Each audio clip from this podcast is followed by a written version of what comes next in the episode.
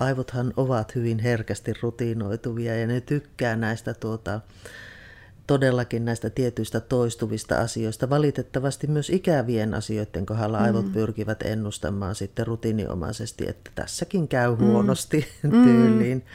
Et mä oon joskus verrannut sitä, että ne on vähän niin kuin tämmöiset metsässä olevat vaelluspolut, että mitä enempi sinä käytät tietynlaisia toimintatapoja tai ajattelutapoja, niin se on kuin oikein, niin kuin asfaltti olisi vedetty sinne mm.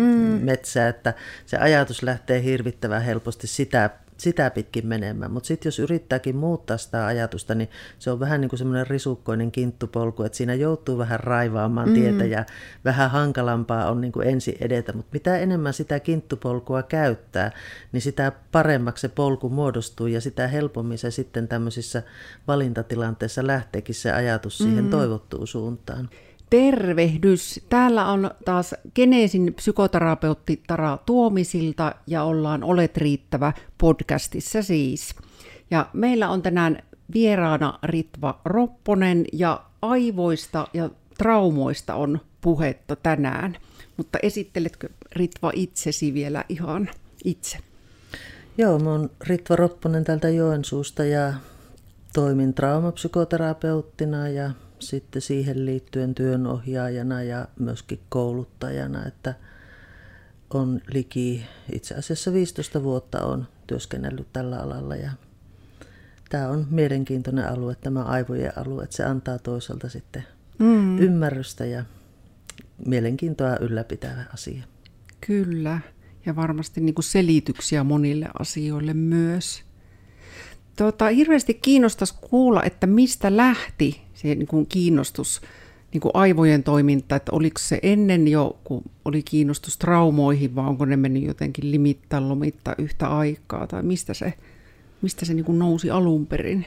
Kyllä se on lähtenyt tämän tuota, traumaoppien myötä, ja tuota, kun, kun sen myötä on tullut niin kuin koko ajan enempi ja enempi sitä ihan tieteellistäkin näyttöä, että nämä ei mm. ole vaan semmoisia minusta tuntuu asioita, vaan että siellä on ihan tämmöistä faktaa taustalla ja tietoa, mm. että saa selityksiä, että miksi ihminen toimii joskus ihan järjenvastaisestikin mm. tai minkä takia näitä tämmöisiä kummallisia reaktioita tunnistaa itsessään, niin niin, niin totta kai ne, se kiinnostaa, että mitä siellä aivoissa tapahtuu ja sitten kun sitä saa tietoa vähän, mm. että mitä siellä tapahtuu, niin se kiinnostus entisestään kasvaa. Mutta ennen kaikkea sitä on varmaan sitä kiinnostusta lisännyt se, että pystyy myös vaikuttamaan. Että aivot ei ole pelkästään semmoinen, että ne tuottaa jotakin, vaan että me itse pystytään hirvittävän paljon vaikuttamaan sitten omiin aivoihimme ja sen myötä siihen koko muuhun elämään. Mm.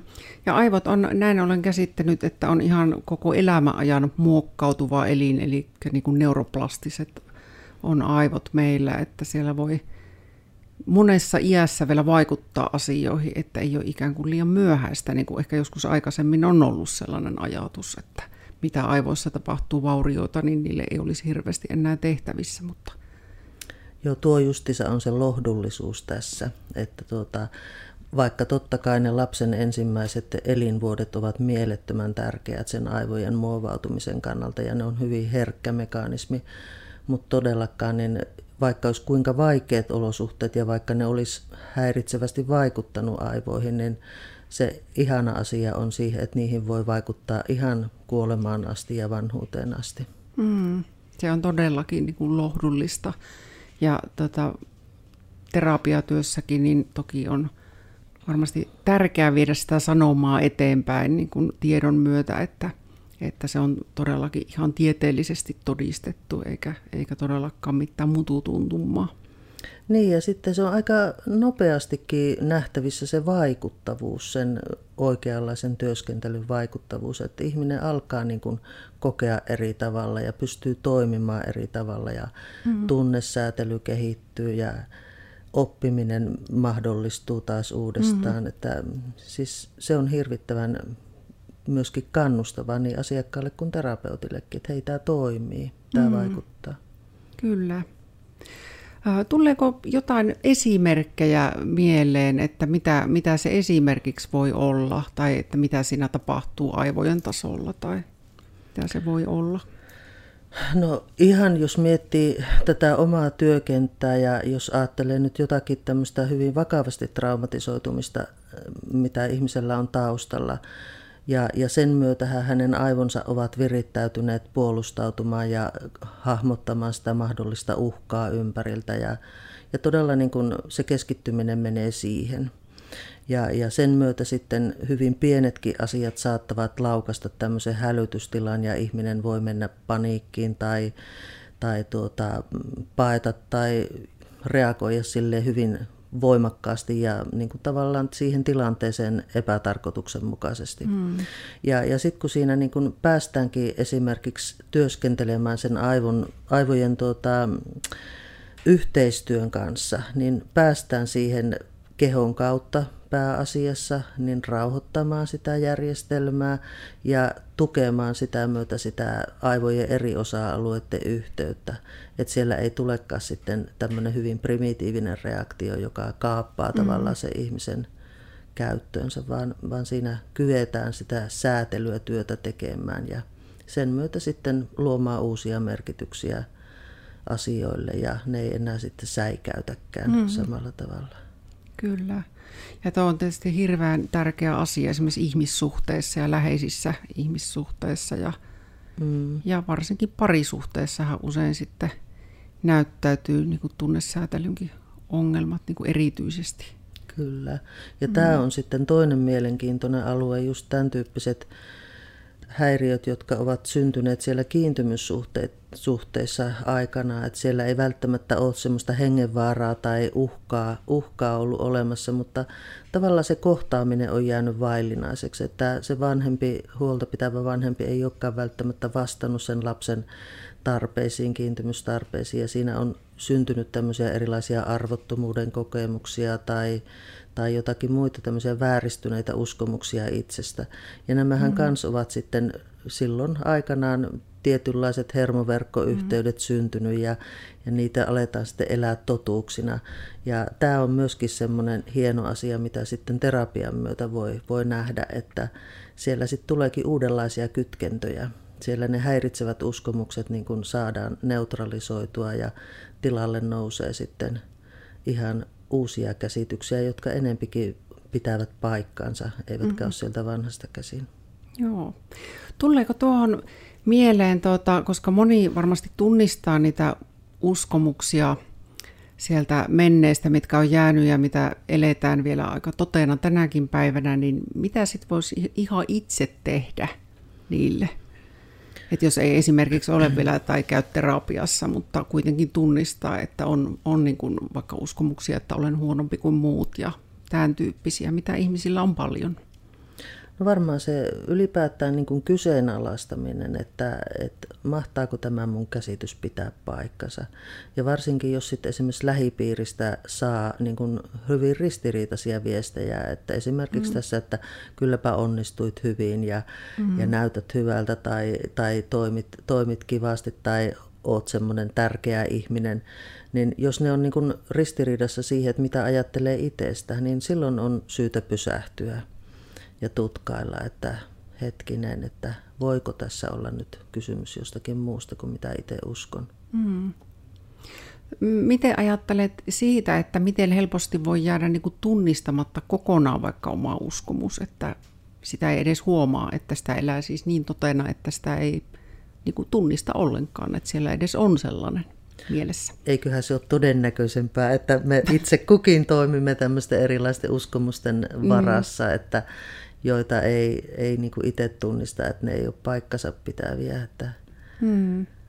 että näinhän me sitä karttaa luomme omien elämän kokemusten myötä ja siitä, siitä käsi sitten niin kuin mielletään itsemme ja toiset. Hmm. Että, mutta ei, ei varmaan semmoista ihmistä löydy maan päältä, vaikka, vaikka tekisi mitään, mm. vaikka kävisi terapiaa läpi elämänsä, että olisi täysin tunnistanut itsensä ja, se olisi mm. täysin objektiivinen totuus. Mm. Toki on aika lohdullista. Mm. Mm, kyllä. Sillä lailla, että me ollaan raakileita, mm. raakileita mm. kaikki. Kyllä, matkalla koko ajan. Mm. Joo, kyllä se näin on. Ö, mitä tulee sitten mieleen, jos ajatellaan ihan aivoja ja traumojakin, niin muita asioita, mitkä olisi ehkä tärkeä tunnistaa tai miten voi itse jotenkin vaikuttaa johonkin asiaan siellä. Ja taas mietin myös näitä ihmisiä just, jotka ei ole terapiassa. No varmaan se valtaosa siitä omien aivojen hyvinvointia tukevista asioista on ihan kaikkea muuta kuin esimerkiksi terapia mm. tai, tai tämmöinen kognitiivinen tiedollinen pohtiminen.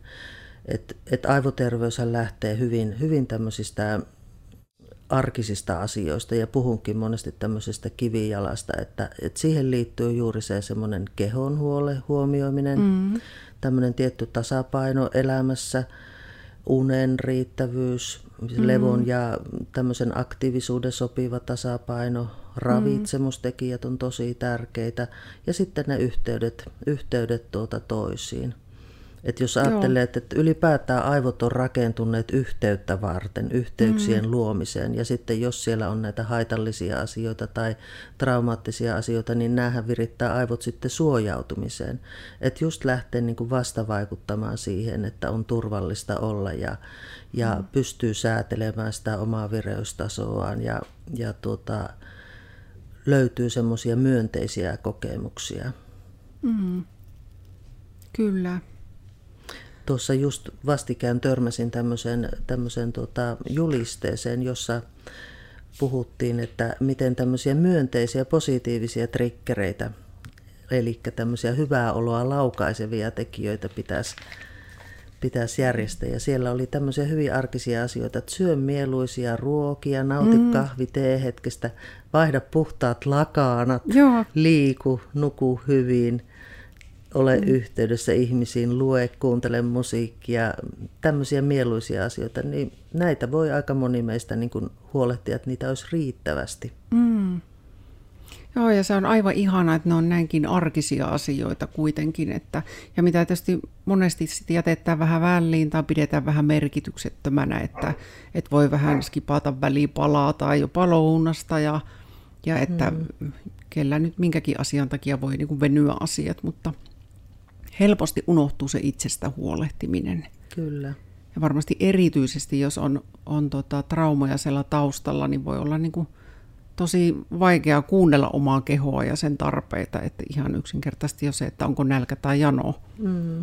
Että niitä niin ja sinne voi olla koodautunut se vääränlainen viesti, että minä en ole tärkeä, minun tarpeillani ei ole merkitystä, on ihan mm. sama miten, miten minä toimin itseäni kohtaan tai, tai ei se kuitenkaan mitään auta tai vaikuta tai ei tästä ole mm. kuitenkaan minulle mitään hyötyä, en pysty niin kuin mihinkään parempaan, niin mm. näähän ohjaa myöskin näitä tämmöisiä keinoja, millä me laiminlyömme sitten itseemme. Mm. Kyllä. Ja kyllähän tuossa varmaan on se sanonta, että joskus se ihan pienin mahdollinen muutos on jo ihan tosi hyvä, että itsestä huolehtimiseen. Mm. Ja toi on tosi ihana mistä toi kivijalka-ajatus kanssa, että siellä kun on se, sitä perustaa saa vähän kuntoon, tai jos se on jo kunnossa toki, niin siitä on paljon helpompi lähteä sitten taas mm. niin kuin rakentamaan niitä lisäpalikoita.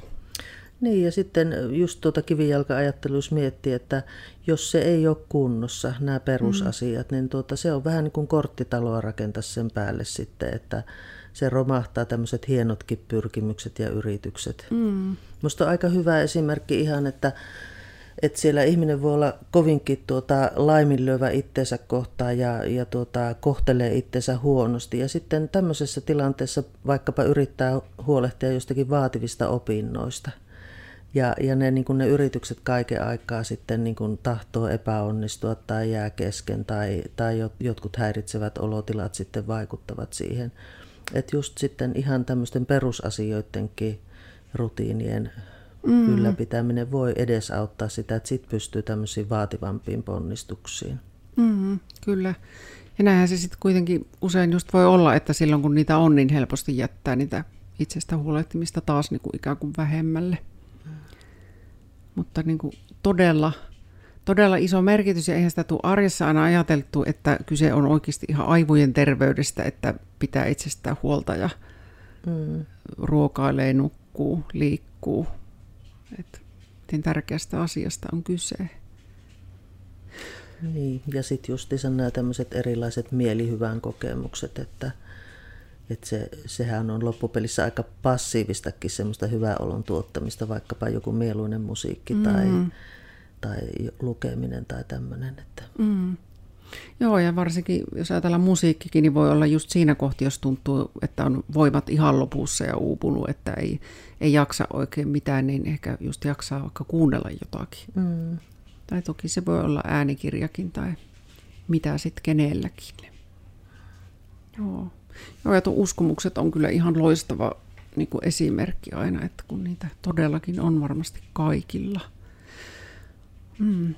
Tuleeko minkä ajattelet niin kuin muita asioita, että mikä on niin kuin oleellista, että suurin piirtein, että kaikki tietäisi aivojen toiminnasta tai toki traumoistakin, mutta voi olla toki aivoihin liittyvää, että vaikka ei olisikaan traumoja.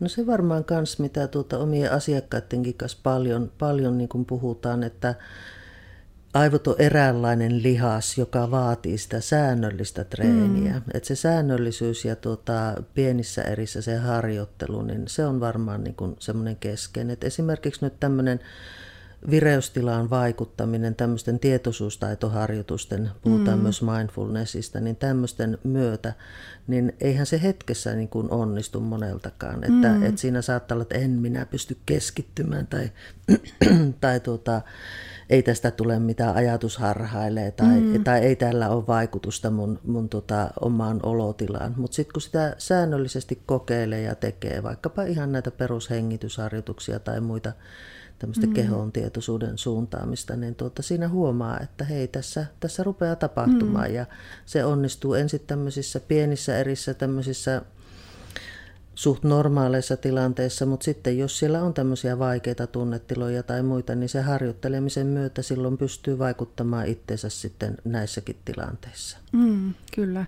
Ja useinhan se tulee se kärsimättömyys vähän, että on pari kertaa kokeilu jotta ja tulee sitten se, että eihän tämä vaikuttanut. Joo, ei tämä mulle toimi. Niin, tai että en, en tosiaan pystynyt keskittymään yhtään, mm. että kyllähän se toistoja vaatii. Mikä on tota, sun tuntuma itse asiassa siitä, että jos aloittaa ihan eka kerran jotain, on paha hengitysharjoitus tai vaikka mielikuvamatka, mutta tämmöistä mindfulness-tietoisuustaito harjoitusta, niin kauanko sitä pitää tehdä, että se ihan niin kuin aivojen tasolla sitten lähtee tulemaan jotain muutoksia? No se voi kyllä joillakin ihan hyvin nopeastikin vaikuttaa, vaikuttaa sitten ja tuota, Tietysti riippuu siitä, että minkälaiset ne yhteydet, olemassa olevat yhteydet on siellä lähtökohtaisesti. Mm.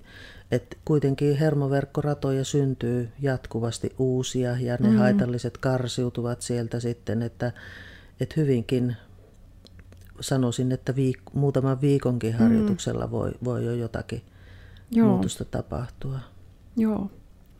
Joo, tuli tuosta mieleen, kun aina näitä paljonkin pyörii esimerkiksi somessa ja varmasti muuallakin näitä 21 päivän haasteita johonkin tällaiseen mm. mindfulness-harjoitukseen, niin siinäkin voi sitten jo ihan oikeasti tapahtua jotakin. Kyllä, kyllä.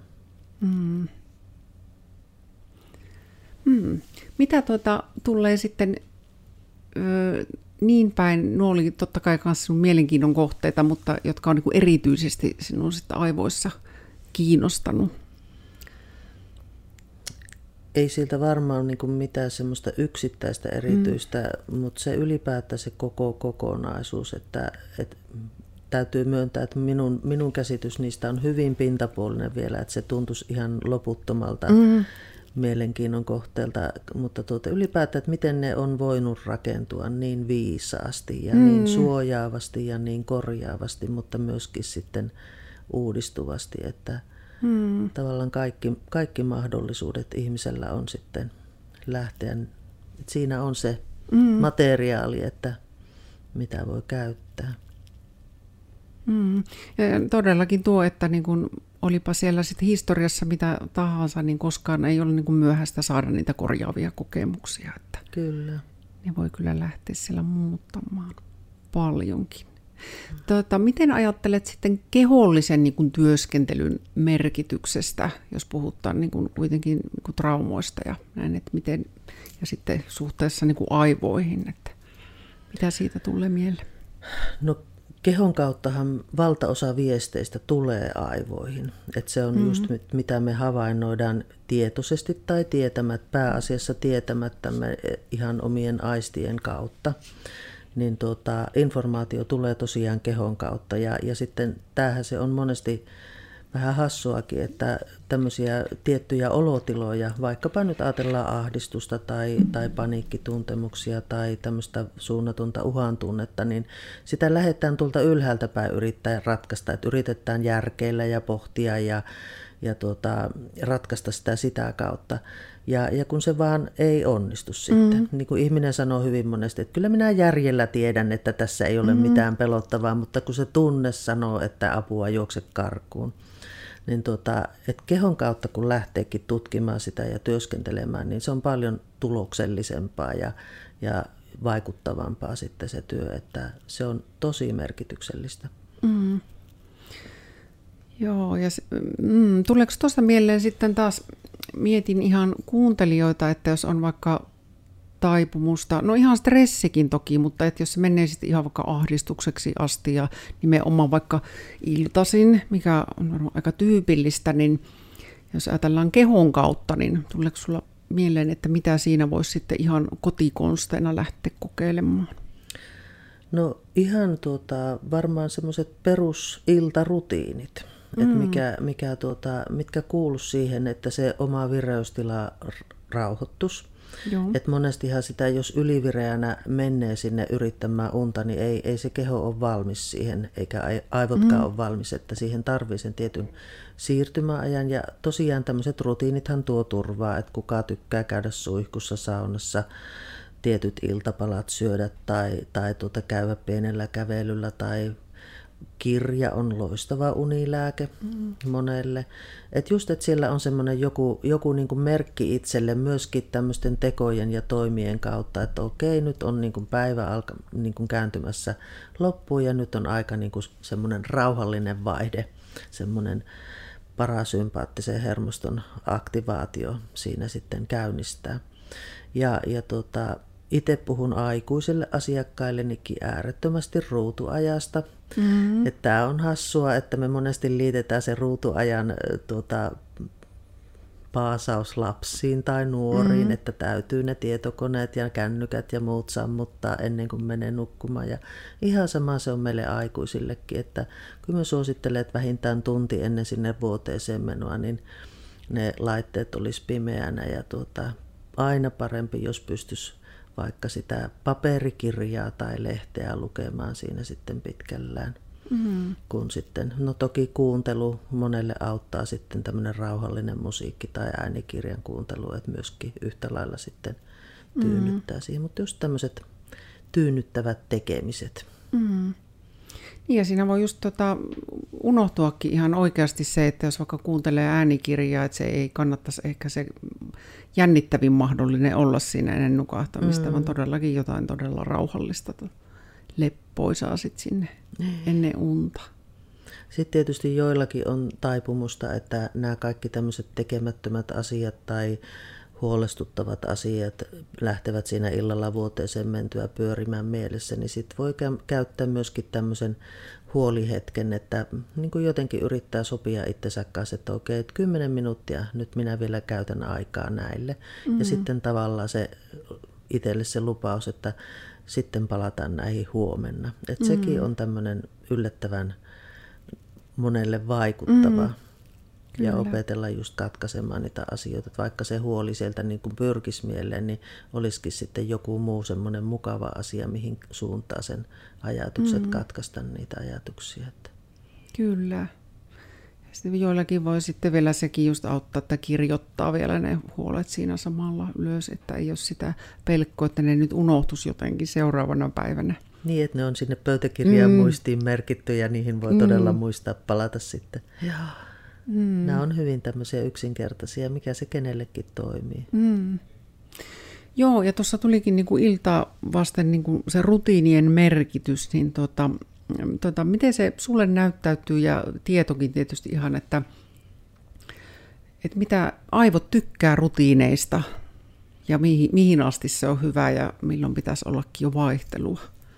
aivothan ovat hyvin herkästi rutiinoituvia ja ne tykkää näistä tuota, todellakin näistä tietyistä toistuvista asioista. Valitettavasti myös ikävien asioiden kohdalla mm. aivot pyrkivät ennustamaan sitten rutiiniomaisesti, että tässäkin käy mm. huonosti mm. tyyliin.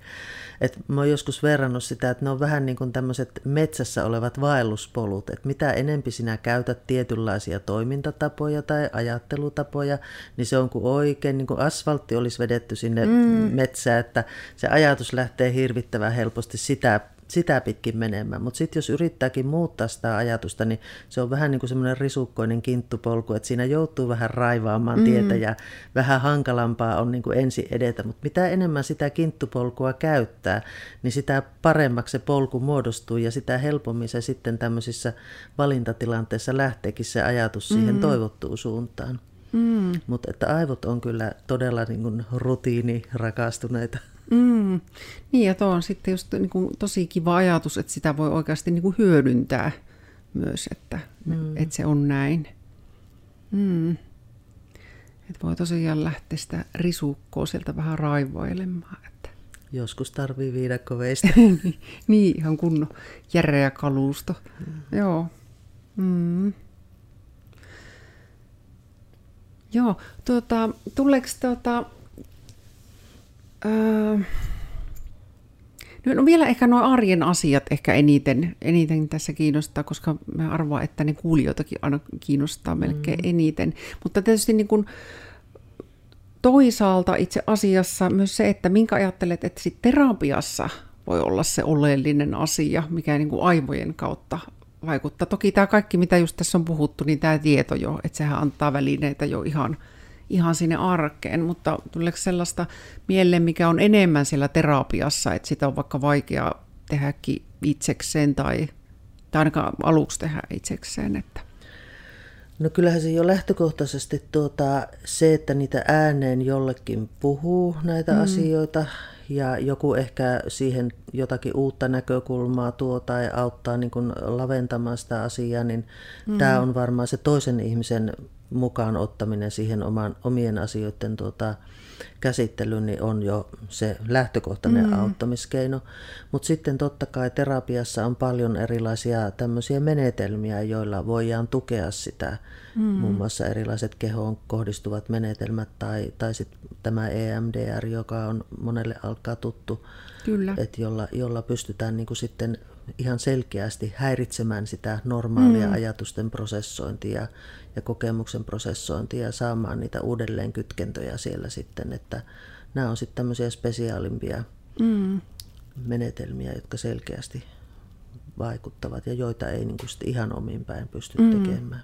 Joo, kyllä. Joo, ja hienoa, että niitä on, on niitä menetelmiä ja sitten tietysti jotain muunnoksia voi varmasti sitten kotonakin käyttää, esimerkiksi perhostapuutus varmasti tota, mm, vähän niin kuin EMDR-maailmaan niin kuin viittava kuitenkin. No, tässä on itse asiassa tullutkin nyt jo niin kuin monta asiaa, että mitä siellä arjessa voi siis tehdä. Ja ihan jo se niin kuin arjenne itsestä huolehtiminen ja illalla rauhalliset rutiinit ja ja yleensäkin se tieto siitä, että aivot niin kuin, tykkää niistä rutiineista, että se voi kääntää sitten niin kuin, voimavaraksi, että kun siellä mm. saa sen reiti ainakin siellä vaikka siellä viidakkoveitsellä niin kuin sitten raivattua, niin saa niitä hyviä rutiineja myös sitten, jos siellä on niin kuin ihan selkeästi niitä haitallisia. Mm. Tulee sitten vielä mieleen tota, erilaiset riippuvuudet, ja ihan onpahan kyse sitten niin kuin päihteistä tai on työnarkomaani tai ihan laidasta lai- tai liikuntaan addiktoitunut ehkä vähän liiallisestikin, niin miten aivot on tässä mukana ja mitä, miten sitten vaikuttaa siihen, että sitä saa jotenkin vähän sitä muutosta tehtyä, koska sehän voi olla aika tuskallinen lähteä tekemään sitä muutosta kyllähän tässä niin kuin enempi tai vähempi aivot on mukana ja, ja se siitä tekeekin niin haastavan. Ja joillakin ehkä on jo lähtökohtaisesti aivojen rakenteista tai sitten niistä varhaisvaiheen varha, aivojen kehityksen myötä tapahtuvista tekijöistä johtuen niin tuota, suurempi alttius kehittää tämmöinen voimakas mm. riippuvuus, Joo. joka niin kuin oikeasti kaappaa sen ihmisen mukaansa ja, ja tuota, siinä ei niin kuin ole sitten mitään semmoista tahdonalaista niin, kuin niin suurta vaikutusmahdollisuutta, että vaikka kuinka naapurit sanoisivat, että otapa ittees niskasta kiinni, niin, niin tuota, se riippuvuus vie. Mm. Ja tuota, mutta toki, toki sitä voi häiritä. Et tässäkin niin se on tavallaan se syntynyt se jollakin lailla kompensoimaan jotakin, jotakin mitä, mitä ihminen ei pysty terveesti ajattelemaan itsestä tai kokemaan. Että se riippuvuus auttaa siinä sitten tuomaan se hetken tyydytyksen tai jonkun palkki, palkitsevuuden tai, tai jonkun hyvän olon että tota, jos sitä pystyisi sitten korvaamaan jollakin muulla ja saamaan tietynlaista semmoista viivettä siihen, mm. siihen, että ei heti lähekkää esimerkiksi toteuttamaan sitä yllykettä sitten kohti sitä riippuvuutta, niin se voi niin kuin tavallaan häiritä sitä prosessia ja, ja se menee ohi. Mm. Et vaikkapa nyt joku tupakoija tietää sen, että jos on tupakoinut säännöllisesti ja, mm. ja sitten yrittää lopettaa sitä tupakointia, niin siinähän tulee niitä hetkiä, että ai nyt justissa täytyisi saada se tupakka. Mm. Mutta kun sen vaikka 10 minuuttia siinä itsellensä viivästyttää, niin se, se halu yllyke saada just se tupakka, mm. niin se laimenee ja se menee ohi. Et, et tällä tavalla sitä pystyy mm. niin kun, vaikuttamaan sinne aivoihin. Niin kun, tämä on hyvin kärjistetty Kyllä. versio, mutta tuota, kyllä niihin pystyy, pystyy tekemään. Ja sitten tietysti on erilaisia kemiallisia lääkeaineita sun muita, jotka sitten voivat auttaa siinä prosessoimisessa. Mm. Mutta tuskallinen ja pitkä työ se on just tämän, mm. tämän kaltaisten rutiinien purkaminen ja mm. mihin aivot on tottunut. Kyllä. Joo, ja sitten tota, ajattelen niin kuin myös semmoista niin kuin suorittamisajatusta, jos siellä on vaikka kalenteri aina niin kuin ihan täynnä ja sillä voi toki olla työtä, harrastuksia ja kaikkea niin kuin mahdollista, mutta on jo niin kuin siellä jaksamisen rajoilla niiden asioiden kanssa, niin se on tietysti varmaan helposti voi tapahtua sitä, että siellä on jo vaikka tyhjennetty sitä kalenteria, niin se lähtee niin kuin samaan suuntaan lipsumaan, että, mm. että onko se tässäkin kuitenkin just se aivot niin vahvasti mukana, että sinne palattaisiin mielellään siihen, mikä oli se asfaltoitu tie siellä, että se lähtisi viemään helposti taas, että jos ei ole vielä hirveän vahvat ne uudet tavat. Kyllä, ja sitten siinä on myöskin tämmöistä osittain pelkoa, että mm. monestihan esimerkiksi tämmöinen ylisuorittaminen, jos se on ihan tämmöistä yltiöpäistä, niin kyllä sillä niin kuin jollakin lailla haluaa itsensä pitää kiireisenä, mm. ettei tarvii jotakin vaikeutta kohdata. Ja se mm. voi olla se ahdistava olo tai, tai yksinäisyyden kokemus tai, tai mm. joku muu tämmöinen turvattomuuden kokemus, joka, joka sitten niin kuin tulee just niinä hiljaisina hetkinä, että ihminen pelkää niitä. Mm. Samahan se on monesti siinä illalla nukkumaan menossa rauhoittuminen, että se voi ollakin se pelottavin hetki päivässä, kun ne kaikki rutiinit ovat hävinneet siinä, mm. joihin on sitonut sen huomionsa ja energiansa ja sitten tuleekin ne, on tilaa tulla niille vaikeille asioille sitten mieleen ja sille ahdistavalle ololle kenties. Mm, kyllä, ja sehän on, on niin kuin, niin kuin raskas asia, mutta hirveän loogista, että se menee just mm. noin. Ja kyllähän varmaan aika moni tunnistaa sen, että sitä tekemistä on, on voinut olla siellä, että yksi olo vaikka tai itse asiassa kuuntelu on niin vaikea, että tekemistä on aamusta iltaan ja sitten jossain vaiheessa se yleensä loppuu se jaksaminen, että Kyllä. ei ole ihmistä tietysti tarkoitettu, että ihan loputtomin tekee koko ajan mm. Niin tässäkin on hyvä tarkoitus niin kuin tavallaan suojata siltä vaikealta kokemukselta, pitää itsensä kiireisenä, mutta niin kuin mm. monesti nämä tämmöiset kompensaatioyritykset, niin tuota, ne kääntyy sitten ennen pitkää itseänsä vastaan, että tulee se mm. uupumus tai, tai joku muu tämmöinen romahdus, että nämä on niin kuin mm. semmoinen hetken, hetken helpotus, mutta mm. ei pysyvää ratkaisua monesti kattua. Mm. Kyllä, ja tietysti että vaikka se on niin kuin ehkä aika hidaskin prosessi onkin, niin tota, se on kuitenkin täysin mahdollista lähteä muuttamaan niitä. Kyllä. Et se on tietysti aina se tärkeä viesti, että ei se koskaan niin kuin mahdotonta ole millään tavalla.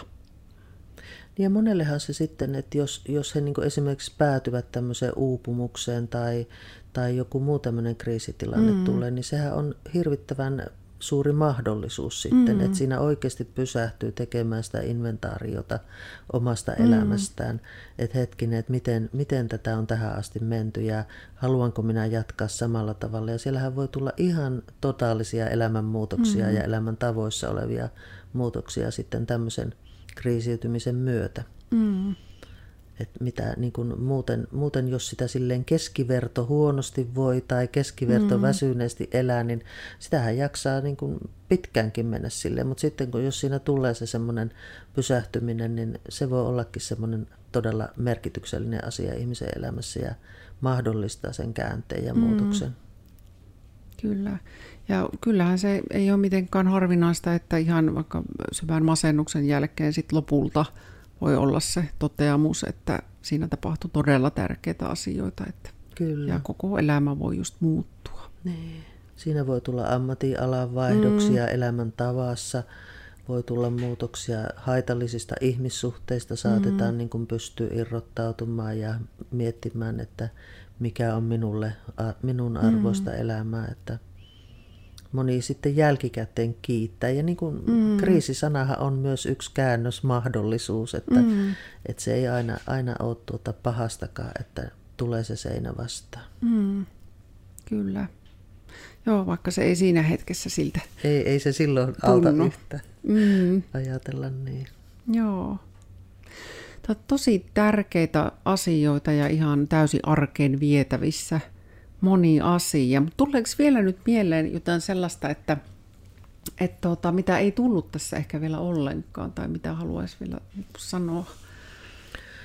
No varmaan niin kuin semmoinen ihan, ihan kaikista keskeisimpiä asioita olisi, olisi tämä, että, että miten niin kuin esimerkiksi traumaattiset asiat tai, tai tämmöiset ikävät kokemukset omissa kiintymyssuhteissa tai aikaisemmissa elämänvaiheissa, niin kun ne vaikeuttaa sitä ihmisten kanssa yhteistyötä ja ihmisten mm. kanssa toimeen tulemista ja olemista, niin kuitenkin, että tuota, ihminen on tarkoitettu laumassa elämään, että jotenkin saisi niitä mahdollisuuksia sitten olla yhteydessä semmoisiin ihmisiin, jotka, jotka tekevät hyvää eikä, eikä pahaa ja, ja olisi jotakin tämmöisiä merkityksellisiä kontakteja ja, ja myöskin erilaisia kohtaamisia. Mm. Että ei, ei kaikki tarvi olla niitä sydänystäviä, mutta olisi mm. sitten uskallusta lähteä niin kuin ihmisten pariin ja olla osana sitä joukkoa ja tulla näkyväksi. Mm. Ja sitä kautta niin kuin sitä merkityksellisyyttä myös, myös mm. sitten voisi saada lisää.